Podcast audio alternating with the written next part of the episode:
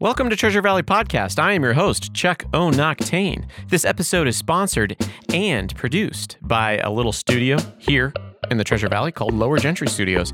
Go to www.lowergentrystudios.com to check out some intriguing, thought provoking, original content. That content includes a web series, a feature film, and another feature film. There's also live musical productions that were recorded here and filmed here inside of the quaint Treasure Valley podcast studio that is an inexpensively soundproofed, sound dampened, not really soundproof, sound dampened room here in my house in Nampa. All right, this week for the podcast, I wanted to do a redux of a conversation I had last January with Tate Mason. He's the director for the World Center of Birds of Prey. And this is one of the favorite conversations I've ever had on this podcast because it was extremely interesting. I learned a lot from him, and he's very scientific. And we got to nerd out about birds. So I'm going to play that again for y'all. Enjoy. All right. Welcome, Tate. Good to be here. Um, so we were just talking before we hit the record button about Mm-hmm. um, your various positions here in the Treasure Valley. Um, you, Right. Can you elaborate a little bit about that? Because I'm excited to talk about birds. I'm excited to talk about birds of prey. Sure. But we need to make sure that you are vetted and an expert. We'll take your word for it, though. Absolutely. So, fir- so first and foremost, I am the uh, husband of Beth Mason, Okay. and uh, that that is my most important role. Okay. Uh, but then for work, I am the director of the World Center for Birds of Prey, and uh, that is uh, the headquarters of the Peregrine Fund. Is the World Center for Birds of Prey, and our local campus here in South Boise is about 580 acres, and um, that is where we manage projects all over the world. And my direct role is to manage the campus here in South Boise. Okay. And that is kind of interesting that uh, Idaho has the World Center for Birds of Prey Museum, and I have a feeling that has to do with the history of the peregrine falcon. Is that w- w- did that exist before the, the the success with the bringing back of the peregrine falcon, or what? So let me just the the beginning of the Peregrine Fund was back even before 1970, although we officially uh, incorporated as a nonprofit in, in I think it was October of 1970. And at that time, the Peregrine Falcon was down to 39 pairs in the United States, Oh, wow. all west of the Mississippi, and or at least in the continental United States. The the falcon, the Peregrine Falcon, was sliding toward extinction. Okay. And really, it was there was a large effort underway to keep that from happening. A few years before that, I believe in 62, Rachel Carson wrote Silent Spring. And that is largely credited with sparking the modern environmental movement. And the way that I look at that is really humans came around to looking at themselves as as if we should not push other species off planet Earth, Okay. intentionally or otherwise. And the peregrine falcon was really the first test case. So here we have the fastest creature on planet Earth, a globally distributed bird, and it's on its way out. Why? At the time in the early 60s, uh, pesticides were starting to be implicated, and it turns out that DDT was the reason that the peregrine falcon and other raptors were on their way to extinction. Now, the Peregrine Fund started as a captive breeding program for falcons. And so Dr. Tom Cade and his colleagues and students, he was a professor at Cornell's Lab of Ornithology in New York. They started raising peregrines and they had the idea that they could prevent this species from going extinct while they, in order to give humanity enough time to, to um, make the decisions about the reason for the bird being in trouble in the first place, which was the pesticide. And so they did that. And over the years, they raised over 4,000 peregrine falcons, released them back into the wild, and uh, were largely credited with recovering that species, one of the most successful conservation stories of all time. Of course, the recovery of the bald, e- I mean, the bald eagle recovery happened because of the groundwork that was laid for the recovery of the peregrine falcon. And the bald eagle uh, came off the endangered species list in 2007. And so, a couple very charismatic creatures that uh, that were saved because people looked at what the problem was, dealt with it, and uh, you know we've got a healthier landscape because of it. And and so the peregrine was one of the first birds then to ever go through this this Sure. process of the top down. Um, The bringing first- it- the first birds top down prey. crash. The first birds of prey that were listed were the bald eagle, the the uh, peregrine falcon, and the California condor.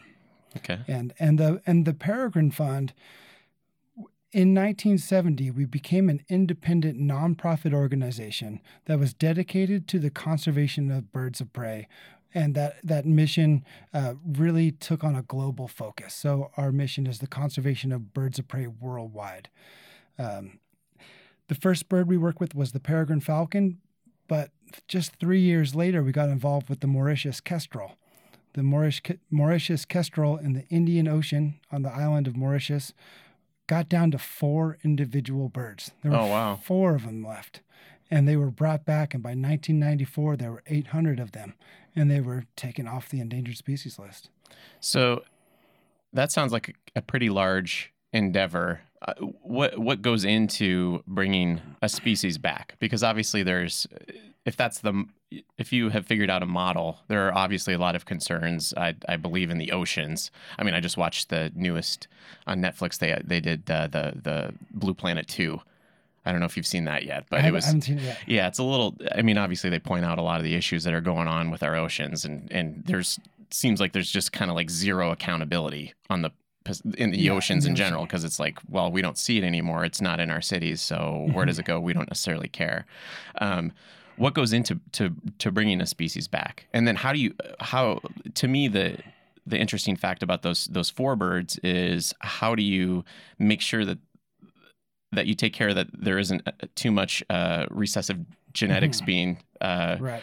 uh, spread throughout so, the Yeah, species. so the genetic issue is always going to be there in populations where there are not very many individuals left. yeah. You can scoot that microphone closer to you too. if that that really just becomes a that is a, a factor Mhm. that that you either have to deal with or you have to somewhat ignore and just Okay. go ahead and say we're going to save this species anyway and you know for example if there are four left and there's a major genetic defect in one of those four and you inbreed it over and over again Mhm. it could spell the end of the species, but the end of the species was imminent anyway at that point, right? And so, what we've looked at doing is um, starting captive breeding program, which has been very effectively for saving uh, saving birds of prey. Take uh, take the California condor for example. Yeah, I was going to ask you about that. The condor was down to 22 individual species or 22 individual birds uh, in 1987 or so. Um, they the birds were dying in the wild so fast that people could see the end for the species. And so the first thing what was I hap- what was happening to them? I wouldn't say the first thing. Um, so I'll get to that. Let, let me think. let me take it. Let me take this a little bit more uh, from a broader perspective. So at the time when there were only maybe 27 or 30 or even 40 of these condors left, people still didn't know why they were disappearing. Hmm. And so, such a crucial part to affecting a recovery is really understanding the problem. And that is a hallmark of the Peregrine Fund is that we use science to determine what the problem is. Um, we don't use hunches or this is what I think it's going to be. Um, That's probably a good way to address this. in And- general And- for but anybody. with the condor, Yeah. there there really wasn't um, there wasn't uh, a definitive answer as to why.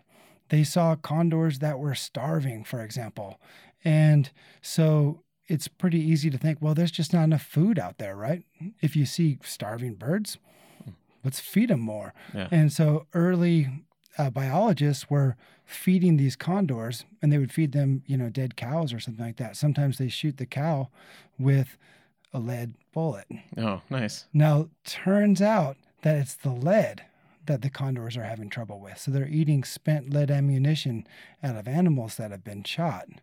And the lead gets into their blood, causes lead toxicosis, and it makes it so essentially their neurological functioning breaks down. And they even if they are have food in their crop, which is you know where they hold their food in their neck, they can't push that down into their stomach because their brain isn't functioning right, Wow. and so they can starve even if the food's available. And so that was the original. That was the cause. Was was the lead? well, the lead poisoning is what we think now. Okay. By 1987, every condor was out of the wild. So, getting back to how do you save a species, sometimes you need to take it out of the environment. You know, that's a very drastic thing. And, I, and at the time, that wasn't universally agreed upon as the right step. Take every single condor out of the wild because then the the species was functionally extinct in the wild. It only existed in zoos at that point, and there are other species that are in this same predicament.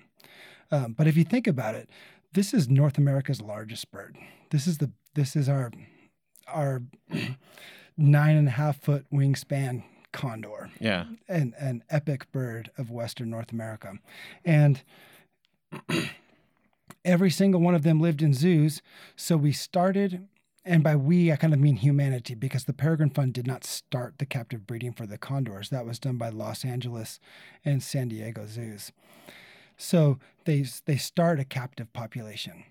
Now you can go back and say, why did the species disappear? And it's very hard to test hypotheses when In the there's environment. when there's no more birds out in the environment, Yeah. right? There's no birds in the landscape.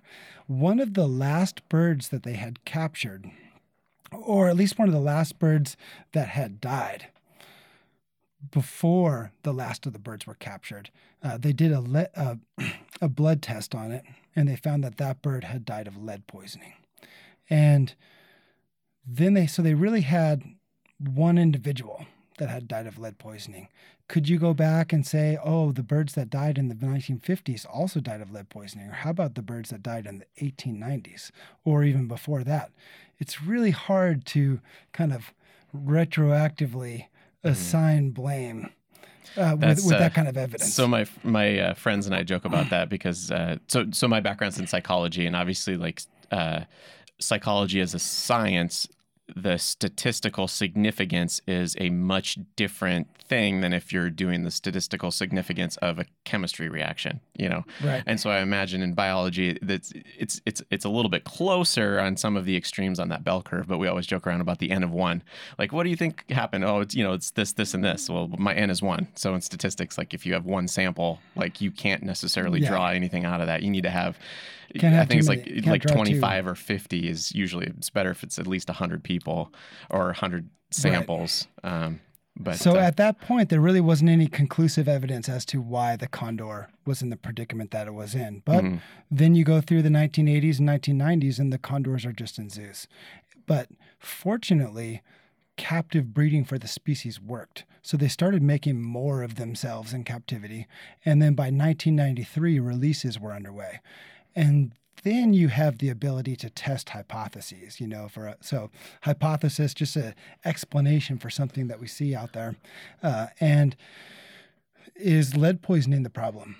Um, we can test that. Mhm. And one of the things that was happening is they were uh, putting transmitters on all the birds that they were releasing into the wild. And if the bird died, determine why. And that's when we started just time and time again figuring out that lead was the problem. And so that because they were dying of lead poisoning.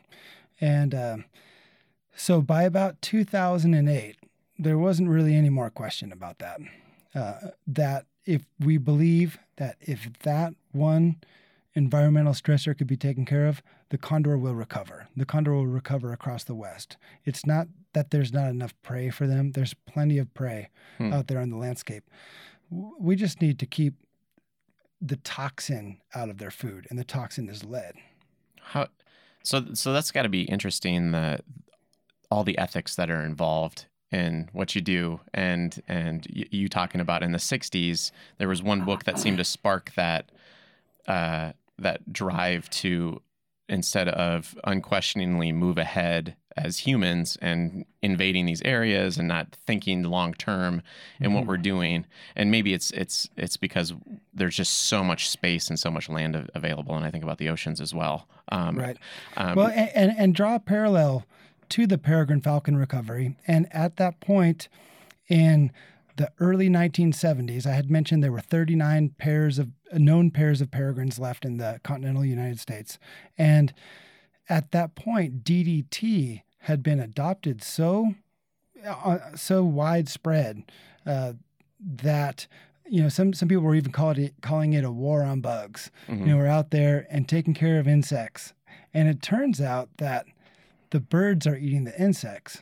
And so, if we use something that is so toxic on the insects themselves that it affects the birds, then we are taking out nature's insect control. And that was one of the things that Rachel Carson highlighted in her book is just kind of the short-sightedness of that. So when the insects evolve the resistance to the pesticide and we've taken out the birds, the insects are going to win that game in the long run. Yes, because yeah, and, and that that top down processing and the longevity. I like how you point that out. Uh, what's a su- sustainable solution to the problem? Because we always try to solve problems and, Right. and try to do it as inexpensively as possible. I I feel like that's kind of how I, As, been. as a society, I'm not sure we do it that way. Yeah. Individually, Yeah. perhaps. Yes, yes. There's, I Um, mean, there's a lot of variability, but um, if there's infinite space and and and seemingly infinite space and, and Mhm. infinite resources, sometimes we just try to nip things in the bud without thinking the, the long term effects. Right. And chemicals are such an such an interesting one too, because I mean, obviously they're very effective, but the history of chemistry in in general is just they've known a lot of different things and and uh, ways that different chemicals react and and and can give us a solution to problems, Mhm. um, but then not necessarily understanding how that affects animals because if something's tested on a human and it's totally safe for us or you know they don't run into a lot of issues with it it doesn't Right. necessarily make it safe for animals and their toxic level yeah, might and, be a and different birds are quite a bit different than mammals. know. Yes. And and that's exactly what we found out with DDT, is that DDT would get into the eggshell of the bird and Oh. cause the, cause eggshell thinning. So really, DDT in particular uh, worked like birth control for birds. So they couldn't have young. Thirty years of not having young, and a species is on its way out. Wow. Wow. So, um, how do you recommend uh, people that are interested in conservation? What do you recommend that they do um, to help out? What are some of the, the easiest things that, that people can do on like a like a daily Sure. basis, like functional? So on a on a daily basis, I think that we look at our own landscapes, where we live, and we look at paying attention to what's there. So one of the things that I've done in my in my trajectory, and of course I got into birds, but I'm also really into plants and and into I'm into all kinds of things Mhm. really, um, but in Were you going to say entomology? well I was you know entomology of course too. It's like Okay. it's it's just all connected. Yeah, And the more you pull on one thing, the more you find everything else. I actually just read uh, uh, Richard Dawkins' Selfish Gene Oh, like sure. over the summer, and to me it was super eye-opening book, um, just because of the the connection between that and psychology. Mhm. and it's like the the the stepping stone between like biology and chemistry and psychology. But anyway, Yeah, he, he brings up a lot of really cool s- studies about uh, ants and and uh, social insects. But anyway, sorry, Right. what we can do Um, as a species, as as individuals. Yeah. Um, so anyway, the your your local environment. Pay Mhm. attention. That's the first thing. What's out there? You know, what birds are out there? Uh, it could be what insects, what plants, and then improve that. You know, uh, one of the things that I notice is uh, biodiversity. If Mm. there's a diversity of birds. So, for example, if you just have crows and nothing else like cr- nothing else but crows. Yeah. For example, like if you live in Nampa, Yes, and I was going to ask you about that too. then uh, you might ask why, Mhm. and you might uh, notice that in areas that have a little bit more, um, uh, for lack of a better word, maybe uh, robust nature.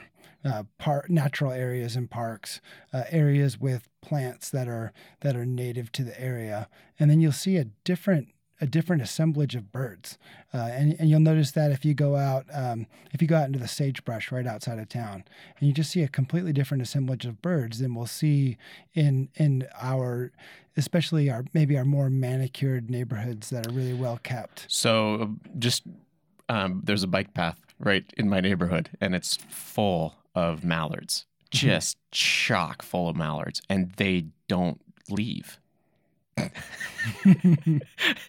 because obviously everybody feeds them. And I, I mean, I, I don't see them leave. I mean, they're here right, Right. now, so they're obviously, and they're here in the summertime, so Mhm. they're not migrating.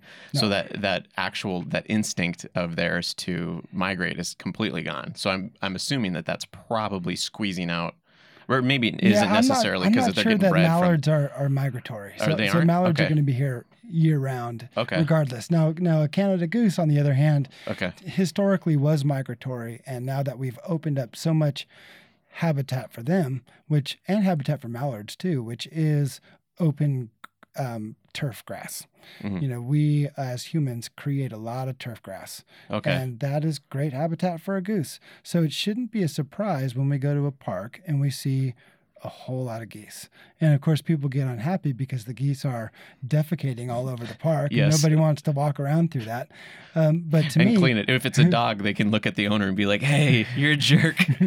but when it's just a goose that's like wandering around in the neighborhood, you can't blame the goose.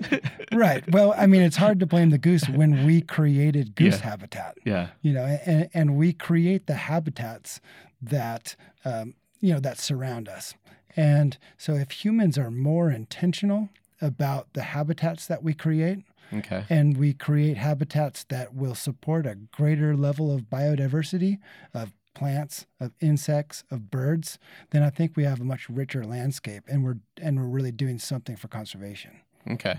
So so like that might be something like uh, for That's- my yard, which I you saw it up. I try to put as much rock in there. It's also lower maintenance for me. right yeah and I then maybe you get a couple lizards living out there Yeah, maybe. or I'll, I'll get our ducks. Although I did have a, a falcon one year because I have this duck that uh, comes in every year.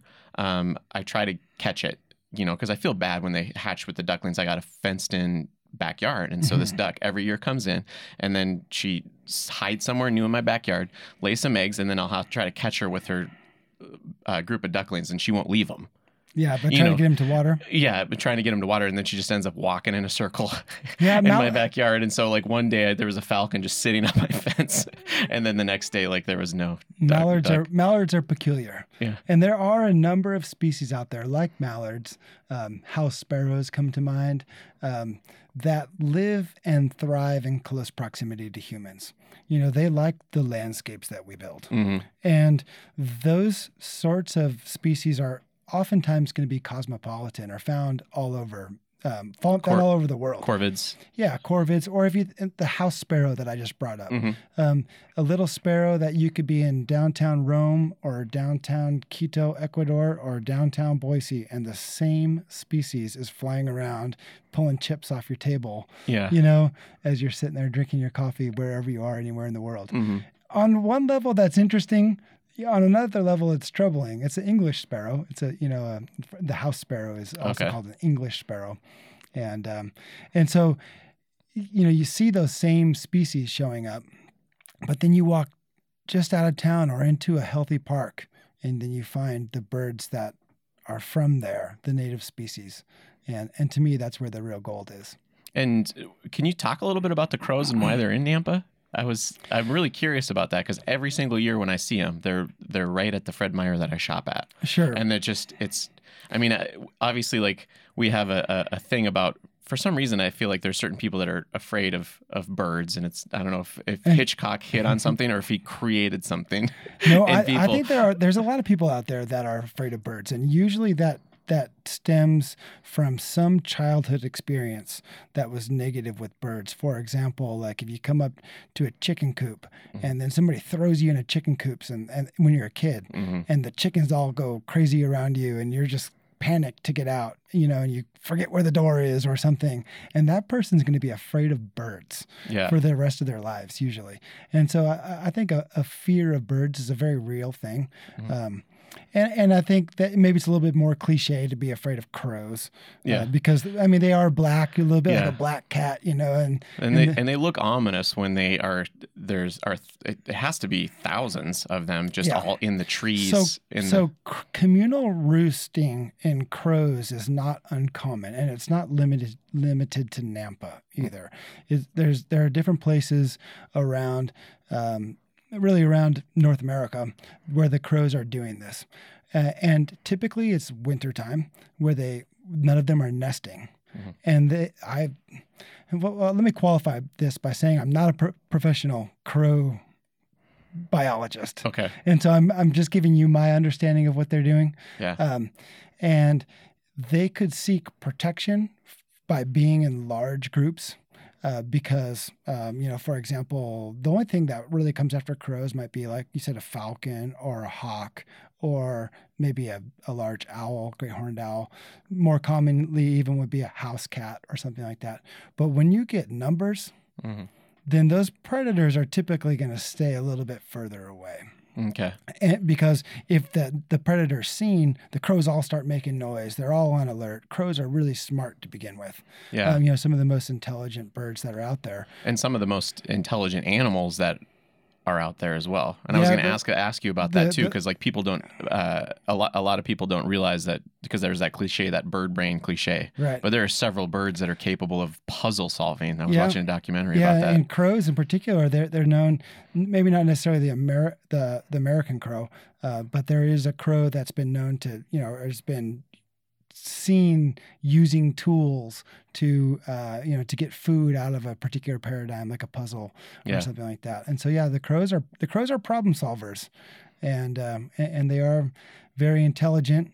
They're finding some benefit by all roosting together Mhm. you know until uh, until animal control comes or Yeah. because the neighbors are so unhappy with it There's so many ominous crows staring them down in their houses. yeah So that's It- just a natural. So so they It- would it's it's natural yeah they would be do that be doing that anyway. We just they just happen to be doing it in our neighborhood, and they would right if we got them if for some reason we got I- were able to shoo them away, they would I just do it somewhere else. so.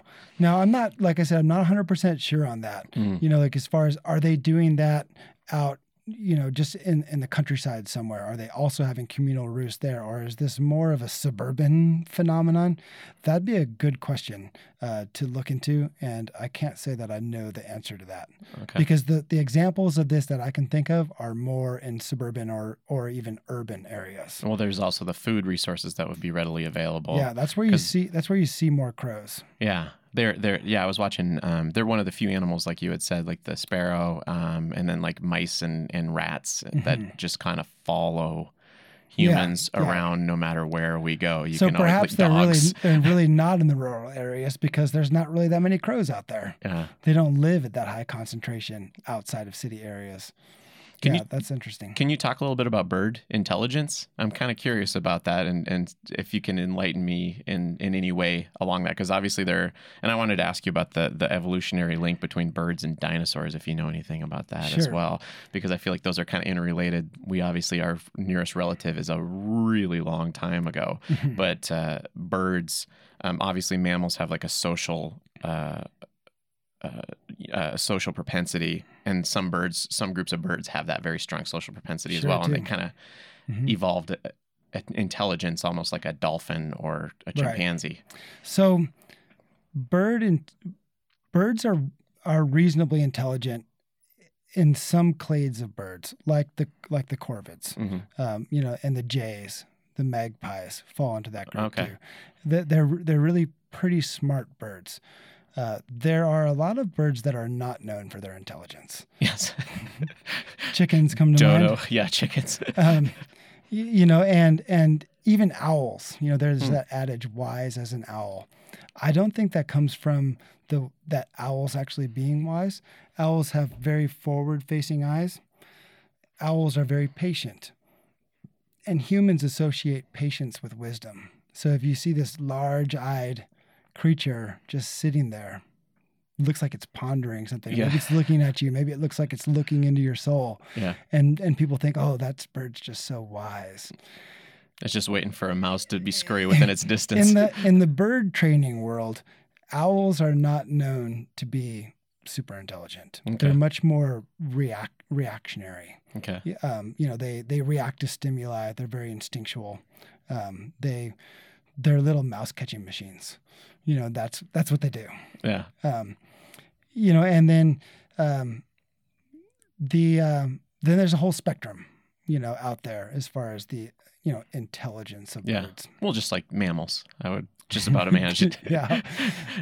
Yeah, exactly. That's yeah, cool. there's what about ten thousand species of birds out there. Oh wow. So there's a there's an enormous diversity of different species of And birds. so I wanted to talk to you about the dinosaur evolution then, Sure. then too. So they are, they're they're kind of like a, they share a common ancestor pretty Yeah. closely to to dinosaurs. dinosaurs. Yeah, And so- did they did they evolve out of the?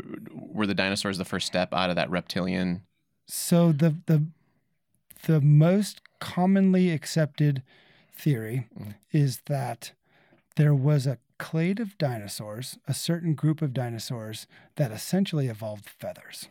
And these these dinosaurs were tree climbing dinosaurs, and they were finding some evolutionary advantage by jumping off of trees and gliding, Okay, which was a pre- almost which like a, is a, pr- flying squirrel or which is a precursor to flight okay. right? And so these dinosaurs are doing that, and uh, eventually the mass extinctions are coming alou- coming ar- around, and um, the Archaeopteryx, which is what uh, scientists would call the missing link Okay. between, or the, the the the missing link isn't missing anymore because there's this dinosaur with feathers that looks very much like a bird. Okay. And this guy shows up in the fossil record, I want to say 150 million years ago. I'd, have, to, I'd have to check that. Somebody's going to be pulling out their phone to, to prove me wrong. Yeah. Um, but it's right about there.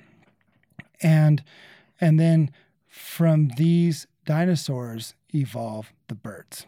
And the extinction event was 60 million years ago ish. Is that Uh, yeah, well, let's see, or 70. okay? 60 or 70? That's what I thought. Yeah, so Archaeopteryx is quite a bit older than that. Okay. Um, if if I'm correct on that on that timeline. Okay. Um, so it's okay. I'm not gonna. yeah, People can look Well, get the I'm- number. You I'm can get a specific now. number on Wikipedia. it's not a big deal as long as you know that. That's that's interesting though. I think uh, we we we I guess um, mammals and and and birds then share some type of reptilian ancestor. Is that kind of where, from what you understand, or you, Yeah. maybe maybe you haven't gone down the mammalian path. It's Yeah, none of your business. I don't want to say it's none of my business, but it's maybe just not my interest oh, okay. as far as um, what gets me excited about biology. Um, you know, there is taxonomy hmm and how things are related from a Okay. long, long time ago. Got it. Um, and That's obviously my interest. I'm right into that. and that you know has been argued about for centuries. yeah. and our understanding of it continues to evolve and there's always the kind of the current the current and best understanding and where i come to that is i don't get caught too caught up too much in it hmm um, i i got into science more to be an ecologist Okay. you know to, to study about how nature works together now the balance of of kind of who eats who out there and how everything is interconnected and so that's where all of my interest and study has been um, whereas how things are related from millions of years ago is is a little bit too theoretical for me to um, to really you know um, fully uh, I want to say grasp, but but to um, essentially um, for that to be my main focus. Yeah, It's almost the way I think about it. Then is I guess if you're looking at a fossil record versus working in a laboratory, being in the current environment is one step closer to the laboratory than going through the fossil record. I would just about imagine. Right. Yeah, that's cool. Um, so, so Idaho and was was Idaho a unique place for birds of prey then prior to the the Mhm. the uh, Peregrine Fund? Sure. and obviously like the being known for um, bringing back the peregrine falcon. Yes. So Idaho, and in particular the Snake River, um, which is, you know, um, has the highest density of nesting birds of prey in North America. The Snake River, just south of Kuna, Oh, um, which is currently the Snake River Birds of Prey National Conservation Area, okay, We- what we call as the NCA. okay, And um, that area, the canyons of the Snake River, and then especially the plains above the Snake River, where all the ground squirrels are. Uh, there's such a high population of the Paiute ground squirrels. A lot of people call them whistle pigs. hmm There's so many of them out there, and if there's a lot of prey, that leads to a lot of raptors. And um, what happens in this area in the NCA is that the raptors are nesting closer together there than anywhere else in North America. If there's if there's an abundance of prey, the birds don't need to protect as large of a territory. And so their territories can be smaller, allowing their nests to fit closer together. Okay. And then if there's a lot of prey, when they're laying eggs, they'll lay more eggs and they're, they'll get more young off successfully. And so if that's self-reinforcing by having such an enormous prey population, then that's why uh, you get an area that is so um, healthy for birds of prey. What do the uh, what do the ground squirrels eat? The ground squirrels are, are um, seed eaters. Okay. So they're, they're eating uh, plant material and seeds. And uh, and is that where that DDT was initially entered into the bird population? Then do you think? so or- the DDT was What- ki- was killing insects. okay. That's what it was designed for. yeah. And so the squirrels are not necessarily insect eaters, oh, okay. um, but so the, the DDT gets on the insects, and but a lot of birds are eating insects. Now So think they do about both. think about something like a robin, for example, Oh, okay. and then okay. so the robin eats the insect, and then the falcon comes along and eats a bunch of robins. And so that's the how that DDT was getting into the falcons. That uh, that food uh, chain slash top predatory pyramid and the infiltration of chemicals and the con- the, the the concentration of chemicals is something that I learned about like I, quite a few years ago um, when I was asking someone about the uh, about the mercury in tuna fish, and it's extremely prevalent in the ocean, I guess, as well because of the. When you get a, a, a concentration of lower level um, animals that are getting exposed to chemicals, as you go up the food chain, the concentration actually goes up. continues to go up because they're eating even more of the uh, of the chemicals in their prey. Right. Yeah, that's a that's a process called bioaccumulation. Bioaccumulation. Yeah, cool. and it's really it's really evident in birds of prey, which is one of the reasons that we that we study birds of prey. Um, you know, because they are such excellent indicators of overall environmental health. Um, toxins in the environment will concentrate in raptors, uh, but if but if you think about it, who else is on top of the food chain out there? yeah, we are. We are exactly, and so um, they, they are a great proxy for uh, the health of the environment.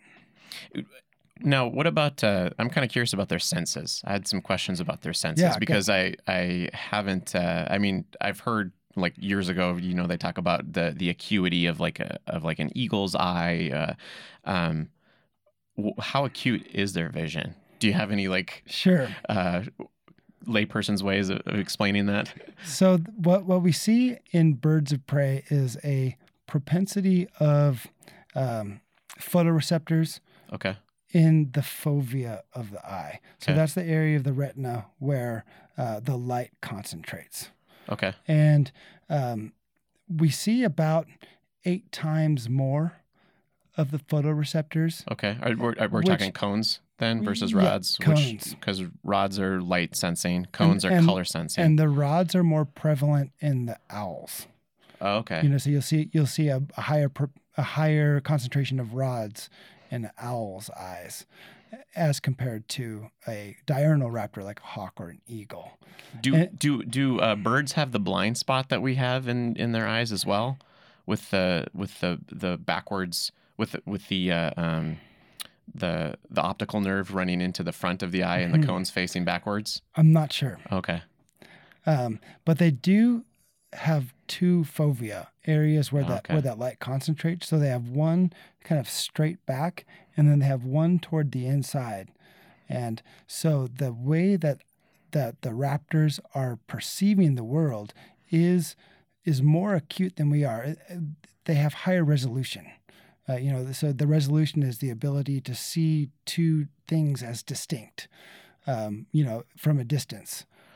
And they, okay. So in so in one have eye they have two fovea, right? and so they have four fovea total. Yeah. Can they have? Can they possibly see in three dimensions through one eye then? So what I wonder is if they can focus in two different areas at the same time.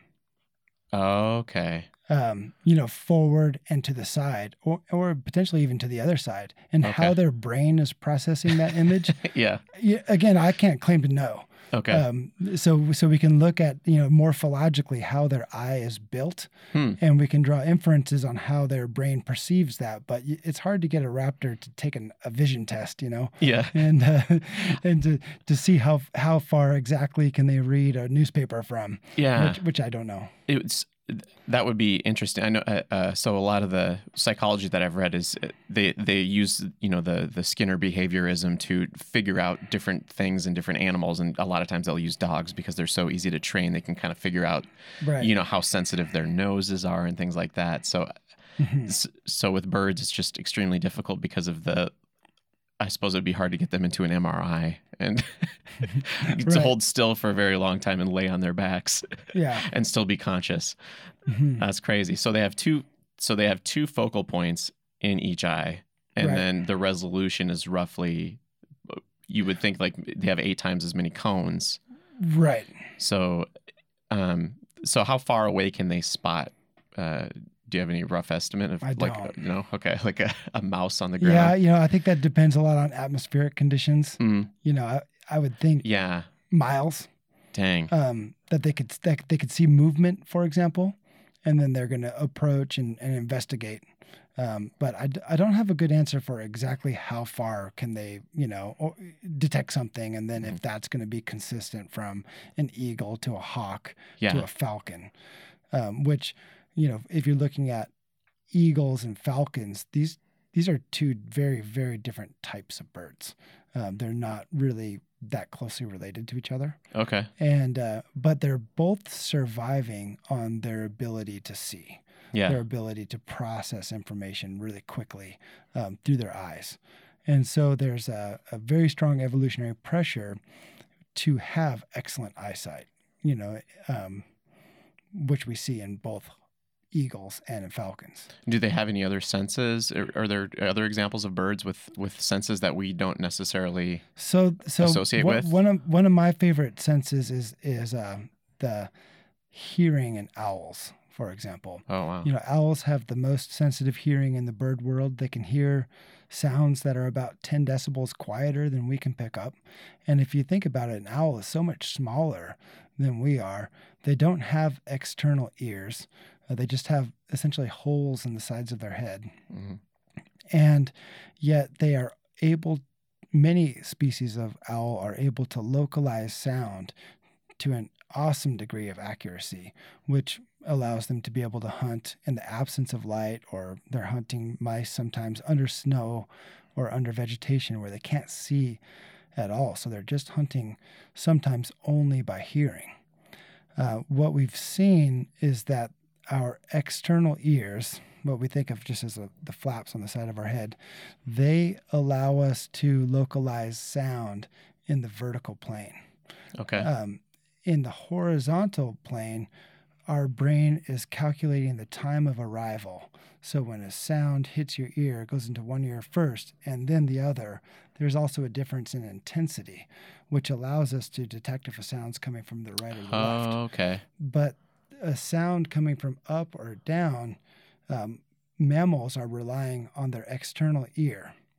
Uh, interesting experiment. Maybe you can do this with your student. If you put Play Doh in the folds of the ear Mhm. and then you snap high and snap low, a a person cannot tell you if it's coming from up or down because you've lost that ability to figure out if it's coming, uh, where it's coming from in the vertical plane. So our ears are sensitive enough to be able to pick up the difference of a sound coming from slightly above us, just from the the from the fold from the flaps and folds in our ears. Yeah Okay. exactly. And that's learned. Our, our brains learn that as we're when we're babies. And so owls don't have that. Birds don't have that. So birds in general don't have an excellent ability to localize where a sound is coming from. Yeah. but owls do. And in particular the owls that have asymmetrical ears so at, Oh, least, at least okay. four times in in the history of owls ear asymmetry has evolved um, so that's when one ear opens further lower in the head than the other Okay. or it could be that the ears are different sizes, or the external meatus, which is the soft flap in the front of the ear, that in the owl could be uh, could be offset, such that they're picking up sound differently in the vertical plane. So it's maybe arriving in the lower ear first, and before it hits the upper ear, and therefore it gives the owl an excellent ability to figure out exactly where that sound is coming from. So they have the best hearing then, and So they have almo- they have the- excellent hearing. Yeah, Yeah, I, I try to stay away with from superlatives when I'm describing nature yeah. because You uh, never know what kind of surprises people well, there's discover. just yeah, there's lots of bests out there. Mm. There's lots of amazing things out there, Mhm. and, and it's hard for me to say what's best. Okay. But I do believe they have the most sensitive hearing in the bird world. Yeah. Um, there are also oil birds out there that echolocate. Um, it's a kind Oh, of a rudimentary form of echolocation, you know, where they're making a click and listen for listening for it back. That's a that's a cave roosting bird, um, and that's that's more typical of the bats. Okay. They're in the same type of environment, and therefore they kind of involved similar. Yeah, the ability to make a sound and listen for it back, and and then and then their brain processes some sort of a visual map. Yeah, they actually. Um, I uh, watched a no, no, no. I I listened to some sort of podcast or documentary about uh, a blind guy that learned how to echolocate, and so they they actually put him into an MRI, and um, they found out that when you, when blind people learn how to echolocate, their visual cortex lights up, and so it's basically as strong as peripheral vision, but you have to be able to you have to practice in Yeah. order to be able to do that but it, it's it's the visual cortex that lights up when the echolocation's happening. So Interesting. yeah, super cool stuff. Um, I you was, know, well, one of- another sensory um, capability in birds um, is um, their ability to migrate. And one Oh. of the things that we see in in birds that's always fascinated me is, you know, you have so many birds that that go um, from from here they'll go south typically um, in the in the fall, and the juvenile birds oftentimes will go before the adults go. So it's not so much learned as innate. huh? So there's some sense that these birds have. It's time to go, And and and the young birds go before the adults. and do they even before they know where they're headed almost, Right. or, or they They just go. know? They just go there, which is So yeah, they're which is- born and then they know they're supposed to go to some location. yeah, That's wild. yeah, and we see that. And then uh, it's interesting. Like if you look into the history of the whooping crane, for example, which is a migratory bird that was down to, um, you know, the last few individuals, and then is, has been brought back more recently. And the birds that are coming back are not migrating. You know, so sometimes there could be some disconnect there. You'd think that they would if it were innate, if it were completely innate, Yeah. right? But there's there's more going on there. I, I was going to ask you about bird songs too. Yeah, because I read on your profile that that's one of the things that you studied. I I- did. Is is that uh, what are some of the reasons for for birds singing? And are, do they have do they have a much more complicated communication system than we've yet been able to decode? If this migration thing is a Right. So so birds bird singing has been uh, studied for a long time, okay, and the most common reason that a bird is singing is for territorial defense and mate attraction, which are kind of the somewhat the same thing. Mhm. Um, so you have male birds are typically the ones with the song, and the males um, are the ones that are also defending the territory, and oftentimes the female is attracted either to the song, very like a strong, robust song, or is attracted to the territory that the male has set up. So the male has maybe the best, you know, habitat. okay, And most resources and the, available. and the reason that he has it is because his song is strong enough that he's able to push the other males further away. You know, with his with his song as he goes around his territory and sings from different perches, and so the females welcomed into that territory.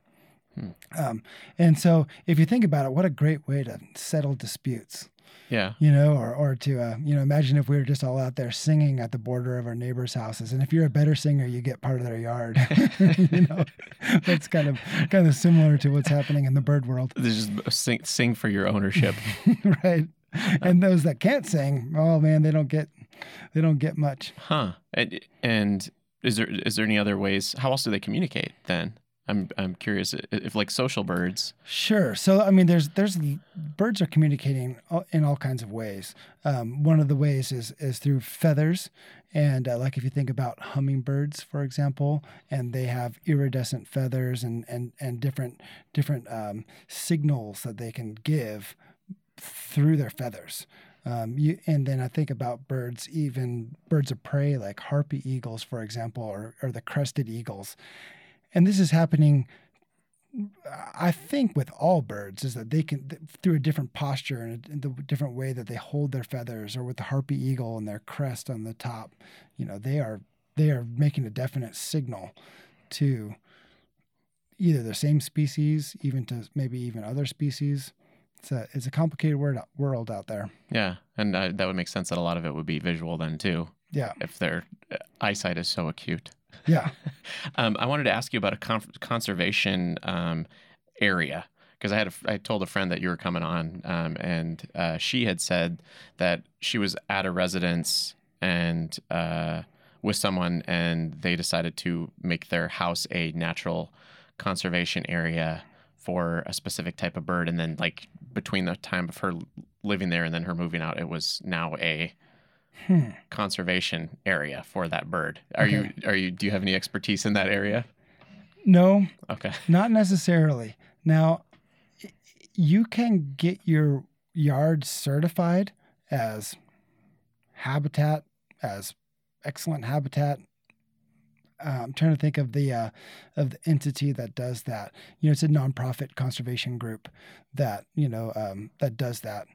Um, certified backyard habitat, I think. Okay. Um, now, if there is a national conservation area, is something very specific that okay. is that is uh, you know done by the federal government. Okay. Um, and I don't think you can just have your yard certified. Okay, so it's like, a different thing in that way. Okay, it, it, it sounds to me like it's a different thing. You know, I'd like to I'd like to learn more about that, and I think that um, you know that's a little bit what I was talking about earlier is that we can all make our make our own little um, you know pieces of habitat uh, better for birds without too much trouble. And and then there are entities that will certify that.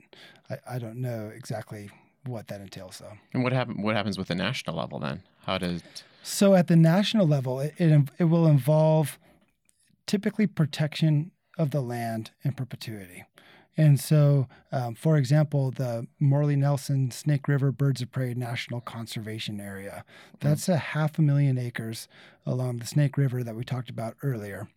Um, that area is recognized for its importance to raptors and therefore will be has a higher level the land has a higher level of protection. What humans can do in that land uh, before we do anything we need to consult the birds. Is this going to be good for the birds? Is it going to be bad for the birds? Um, and sometimes it gets um, it gets a little bit complicated, sometimes controversial, because uh, sometimes there's some sort of human activity that's proposed in that land that uh, is not going to be maybe as easy to do if it were not, um, you know, kind of uh, designated as a conservation area. So, so a lot of times there will be pushes by rural communities in particular to not tie up their backyard with this designation because they don't want to be um, they don't want what they can do on the land to be curtailed. Typically it'd be public land though in the first place. Okay. So and idaho has a ton of so yeah idaho has a, has a ton of public land. Yeah. Yeah.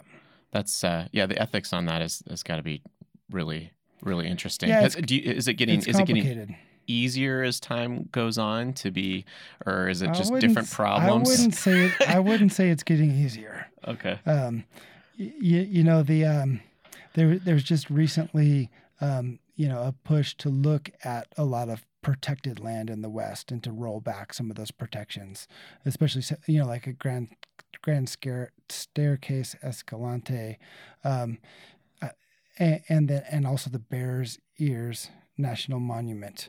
Um, those are both areas in Utah that were the the acreage of them were significantly reduced just recently, and you know there was there was people on both sides of that argument, and uh, in the current political climate, it's difficult to get um, land uh, designated as a conservation area. Okay, and, and, I don't. I guess we don't have to get too much into the, the politics on, on that one because I can just about imagine where that where that lies. Um, I wanted to ask you just. Um, I asked you about the bird singing. Um, I wanted to ask you about like, do you have any stories about about birds that you think are extremely interesting that you'd like to share? Maybe something. I'm sure you were out on the field doing some research at some hmm. juncture. Yeah, good question.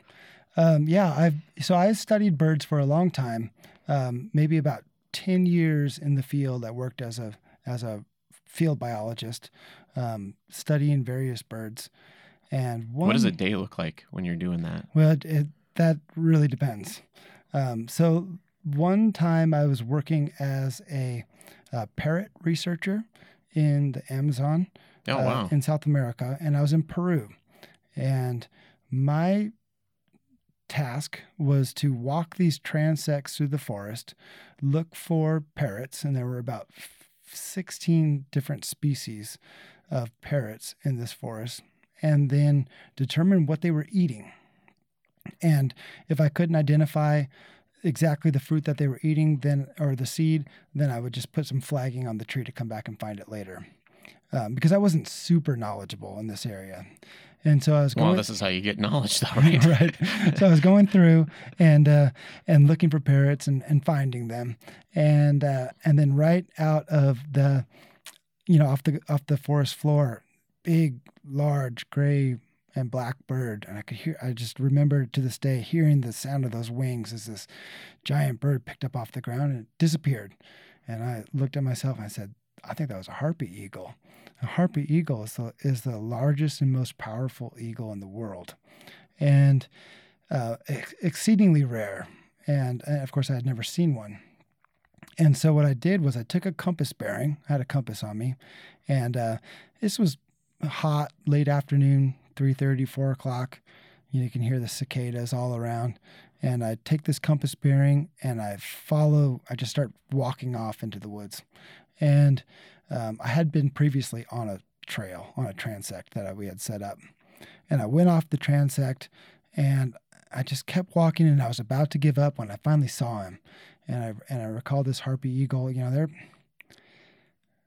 they are an enormously powerful bird and he was not too far above me and he turns around and looks right at me and i remember i just sketched him you know just like naturalists of old uh, sketching what you see out in the field and and uh, and writing down the, some of the field field marks I'm seeing on this bird. And and I followed him for about the next hour. And he was kind of foraging a little bit. I kind of saw him, you know, like following this this you know some of these ground birds that were kind of scurrying around. So much life out there in the Amazon rainforest. And finally, I decided I needed to get back it was so hot. My my glasses were all fogged up, and I couldn't hardly wear my glasses because I couldn't get them to unfog. How hot was it? I mean, it's oh, right on the I equator, mean, right? It, yeah, it was probably 85 or 90 degrees oh. with about 100 percent humidity. Right on. Um, and um, and so I I took a compass bearing to go back to the trail, and uh, and the compass was stuck. Every direction I looked in this compass uh, was the same. The, the the needle wasn't spinning anymore, and I figured that the needle may have not been spinning for a while.